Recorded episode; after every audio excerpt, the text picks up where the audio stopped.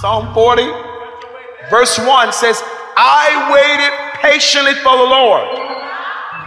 And he climbed unto me and heard my cry. He brought me up also out of a horrible pit, out of the miry clay, and set my feet upon a rock. And he established my goings. He didn't put a new song in my mouth. Even praise unto our God. Many gonna see it. Everybody gonna celebrate. Some of them gonna be afraid and shall trust in the Lord. All of God's people said, Amen. Just for a few moments, I want to speak to you about the waiting conflict. Relationship with God is, is very complicated. We're required to talk to Him daily, whether He answers or not. Believe in Him wholly, even though sensory abilities and our hands can't hold Him. We are to praise Him, although He doesn't need it in order to exist. The essence, the matter, the substance that fuels our relationship with God is faith. Simply, we choose to believe. Somebody say, We choose to believe. My faith tells me he's, he's real. My faith calls me to hear his answers to my questions. My faith fuels me to praise him, although he has people and rocks who will praise him if I chose not to. It's my faith. The Bible says if anyone is ever going to come in relationship with God, he must first believe that God, He is. I like a Bible church, He is. And He's a rewarder of them that diligently seek Him. God is. God is a keeper.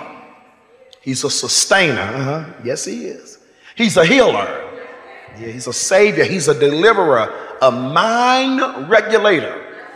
God is a way out of no way. Water when I'm thirsty, bread when I'm hungry. God is. And my faith increases the more I experience Him. I prayed and it happened. I prayed and it changed. I prayed and it turned. I prayed and He answered. These things increase our faith. But there's another aspect in walking with God that will both challenge and expose your faith. I call it the waiting conflict. God is omnipotent, all powerful, and we're good with that. He's omnipresent means he's everywhere at the same time, and that's awesome. Omniscient, all knowing, and we're mostly okay with that. But the attribute of God that we have the most complicated relationship with is God's sovereignty. God's sovereignty deals with his ability to do whatever he wants to do whenever he gets ready to do it. In other words, God is eternal and he's not pressed. He's eternal and time doesn't intimidate him. He's eternal, so he has no deadline to meet. He's eternal, so your timeline doesn't give him anxiety. Tell your neighbor he's sovereign. And he doesn't have a problem with his sovereignty. But his sovereignty frustrates us because his sovereignty drops us off in a space called waiting room. And that's the conflict. Waiting is hard for us. It really is because more times than not, waiting is something we didn't choose. If we could get it now, if we could know it now, if we could arrive there now, we would be there now. I want you to write this down. Waiting is hard for us because waiting is relinquishing control to someone who has what we need. It's a control issue. That's what waiting is. It's hard for us because it's relinquishing control. This is why waiting is such an expression of faith because waiting is not just about what you're waiting for here, but it says something about the way you see who you're waiting on. see, when you're not willing to wait on God, we're actually saying we don't trust Him. You're actually declaring that He's not trustworthy or you know better than he knows. It was Abraham that had a promise, but because he wasn't willing to wait, he birthed the enemy of that promise. Look at your neighbor and tell your neighbor, I'm not going to go into details. Tell him, but I should have waited. Hmm. This waiting conflict affects you mentally. Waiting can be exhausting because you can be sitting in your seat but running in your mind. This is why David says, I waited patiently for the Lord. Waiting is the action, but patiently is the attitude. Everybody say that waiting is the action, but patiently is the attitude. Now look at the same person beside you and tell them what's your attitude looking like. The truth is, most of us don't have an option whether or not to wait. As mad as we are, as frustrated as we can be, you still gotta wait. In these situations, you have no control over whether you wait, but you can decide how how you wait. The way you wait is going to determine your outcome. It may not change the product, but it's going to change how well you can enjoy it when it finally gets here. Stressing don't make it better. Hmm. Worrying don't change it. But waiting in faith can actually renew you. I'm going to say this and I'm going to hurry up and finish. The waiting is not for God. It ain't God is working on it. I know we say those things and we we try to give, you know, the, our deity human attributes to make us feel better with him, but he ain't nowhere working on it. Anything God will do, He has already done. That's not metaphorically, that's not just symbolically. No, it's already done. It is God that declares the end of the thing from the beginning. When he said on the cross, it is finished. That don't mean I'm going to it's finished, but I gotta still, you know, clean it up a little bit and I ain't gonna give it to you without without ironing it and washing it. No, no, no. It's really already finished. It's only a matter of time. And it came to pass, not for God, it came to pass for you. And so, oh my God. So the waiting has nothing to do with God as much as it has that the waiting period is working something in you and it's working something out of you. I need you to tell somebody and testify to them and be honest. Tell them the waiting has been killing me. Hallelujah. Come on, tell somebody else, tell them to be honest, to be honest. Come on. For real, for real, this waiting has been killing me. What is this about? Please tell me. What's going to happen? Please tell me. What's the outcome? Hurry up and get just whatever's going to be, let it be. Hurry up. This waiting is killing me. And God says, This is exactly what I wanted to do. I wanted to kill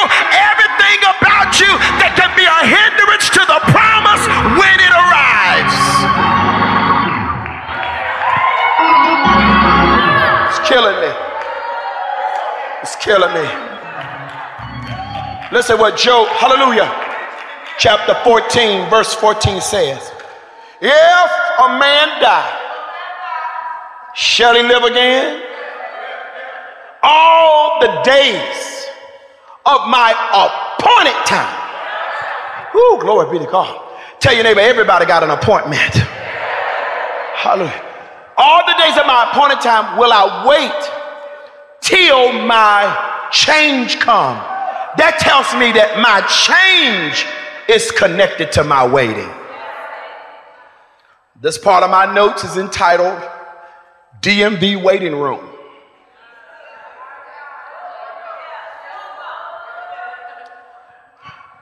Take a number and sit down.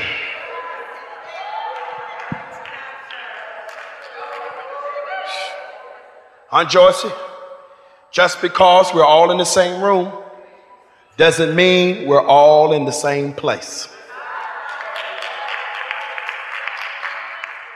Now, we need, we need to, I need to say this to you because some of you are upset with God because it happened for your friend.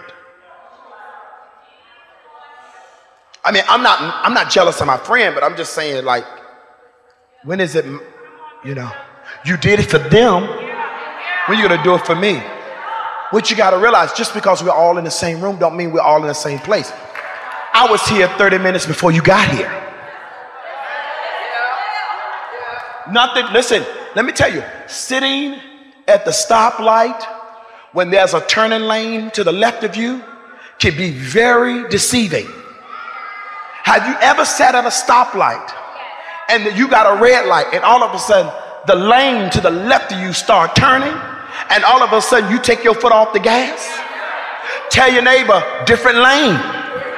That light ain't yours. Come on, different lane. Just because everybody else is turning, don't mean it's your time to turn.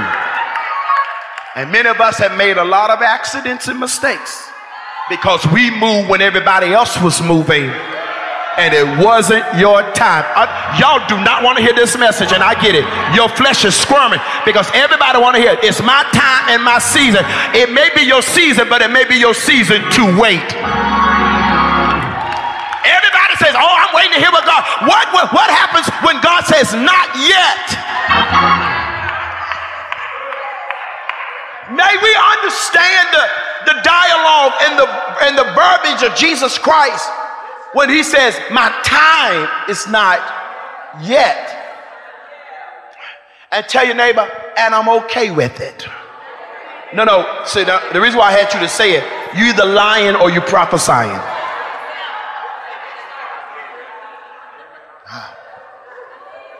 DMV said, just because we're in the same room, don't mean we're in the same place.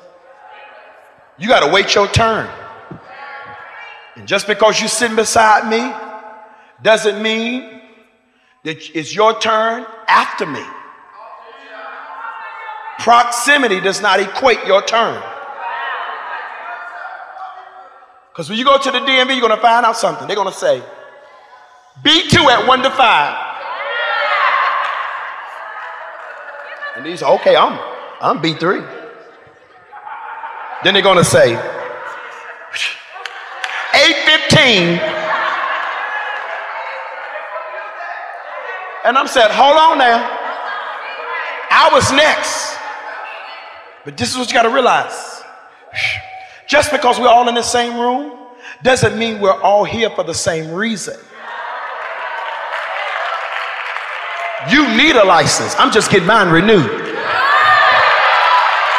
Oh, come on. You need tags. Come on, somebody. We all here for different. Hmm. I want to say this to you. It's going to be worth the wait. Now, really, I want to encourage you. It's going to be worth the wait. If you let it, if you let it, stillness and waiting is going to renew you. No, maybe God, out of his love for you, is letting you get still to catch your breath for what's coming. Because you think about it, many of us, we've been operating in a storm all of our lives. To the point, if you're not in a storm, you talk like a storm. You know, you're, you're rushing even if you're not if you're not late. Because it's our life. You know, we even complain about good moments. You know, how you doing? Oh, got this new car, man. I now you gotta clean it and wash the mats and like, all right, car. This is a good thing, right? We're so accustomed to a storm that we complain that we don't that if we don't get still, we're gonna mess up a good season because we're gonna handle a new place with our old trauma.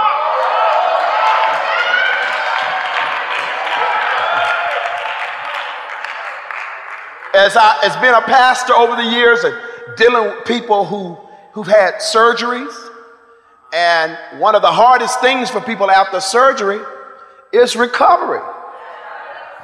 Because recovery is painful. You know, once those meds start lifting up, Because you're like, I've heard people to come out of surgery like, I feel good. You sure you? Yeah, I feel good. I, you ain't in any pain? No, I'm good. I just, I feel good. and then the next day, how you doing? Oh, pray for me. I don't know if they did it right or not because I'm just in pain. Because recovery is painful. But one of the one of the one of the hardest things about recovery is you have to be still. How many people have messed up when you should be recovering? You're trying to rush your process and trying to go back to doing what you've always done. God says, No, this ain't punishment.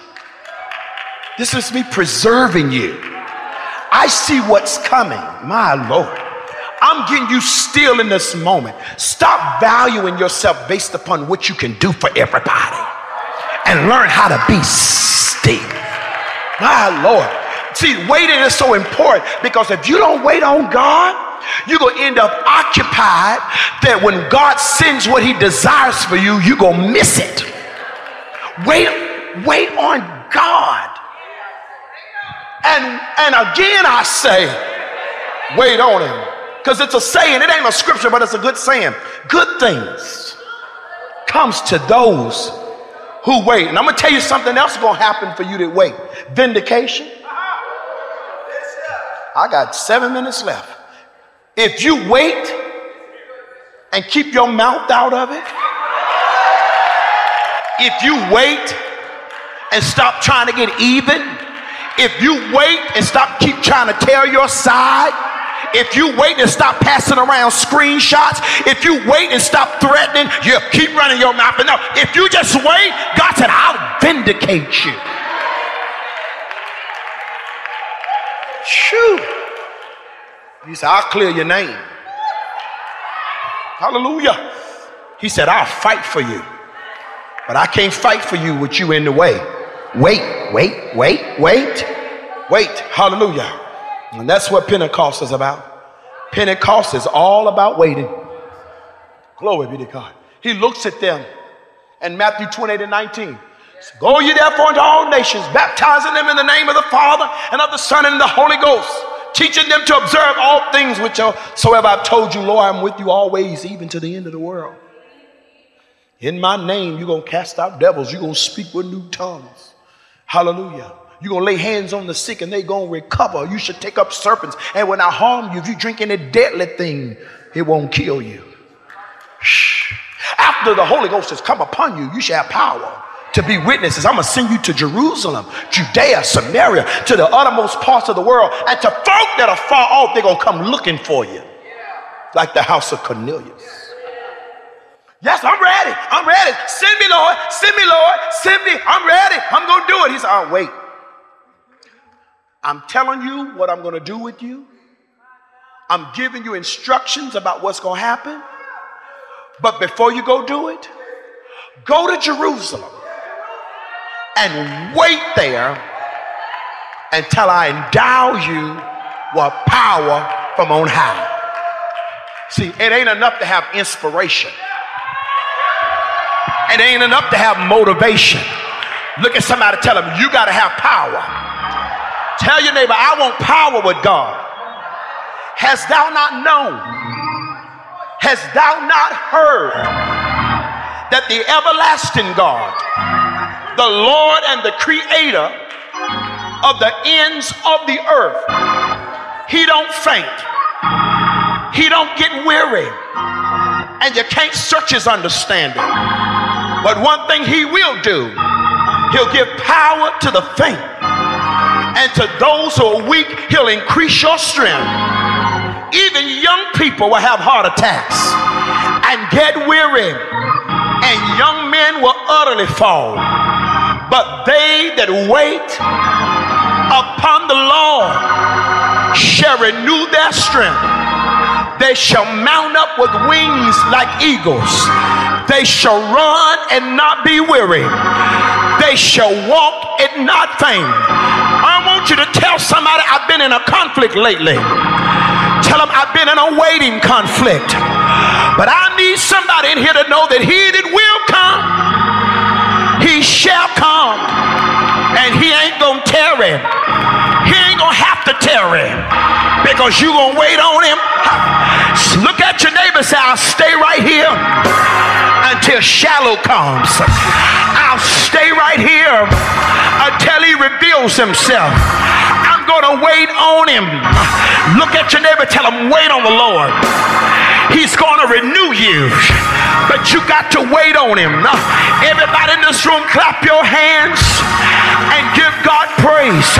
Stand on your feet and say, Lord, I'll wait on you even when it don't feel good. Lord, I'll wait on you. Teach me how to wait. Teach me how to stay consistent because waiting uh, is not just sitting, uh, but waiting uh, is serving. I'll serve you until you do it. Serve you while I'm waiting. You're trustworthy, and everything I got is on guard. In times past, I walked away from the waiting conflict. Got up and left uh, because it was taking too long. Uh, but what I had to learn, uh, just because you walked out, don't fix the situation. Eventually, you got to come back and start over. Look at somebody, tell them, I'm tired of starting over.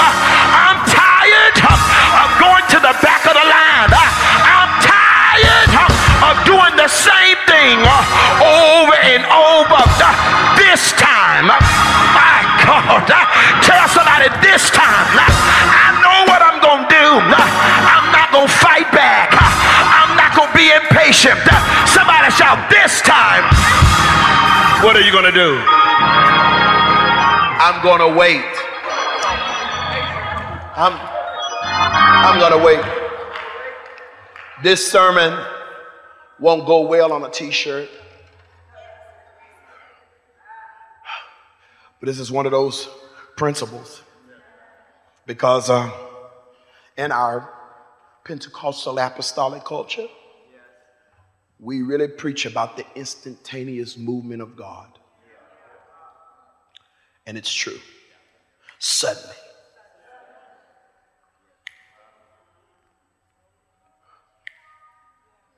But I want you to know while it was sudden to you, it was in the process all the time. Yes. Oh, I want to I want to lay hands on you and make all your troubles go away. But sometimes when I lay my hands on you, it's not going to be, Lord, take it away. It's going to be, Lord, sustain her in the process. Help her to wait on you. Remove the fear and the anxiety in the waiting room. Let her know your word is true.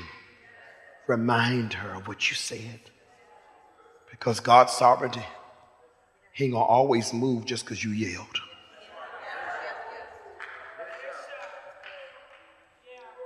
Can, can, can we talk about another level of faith? There were those who waited on Him and they didn't get to see it. And you know what happened? The Bible said it pleased God. What?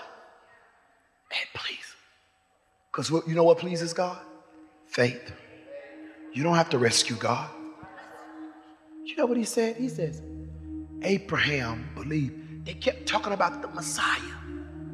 The Messiah that would come. Abraham died.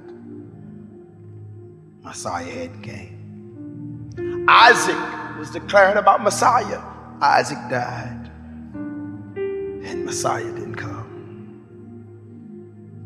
Jacob declared about the Messiah because out of his loins the Messiah would come.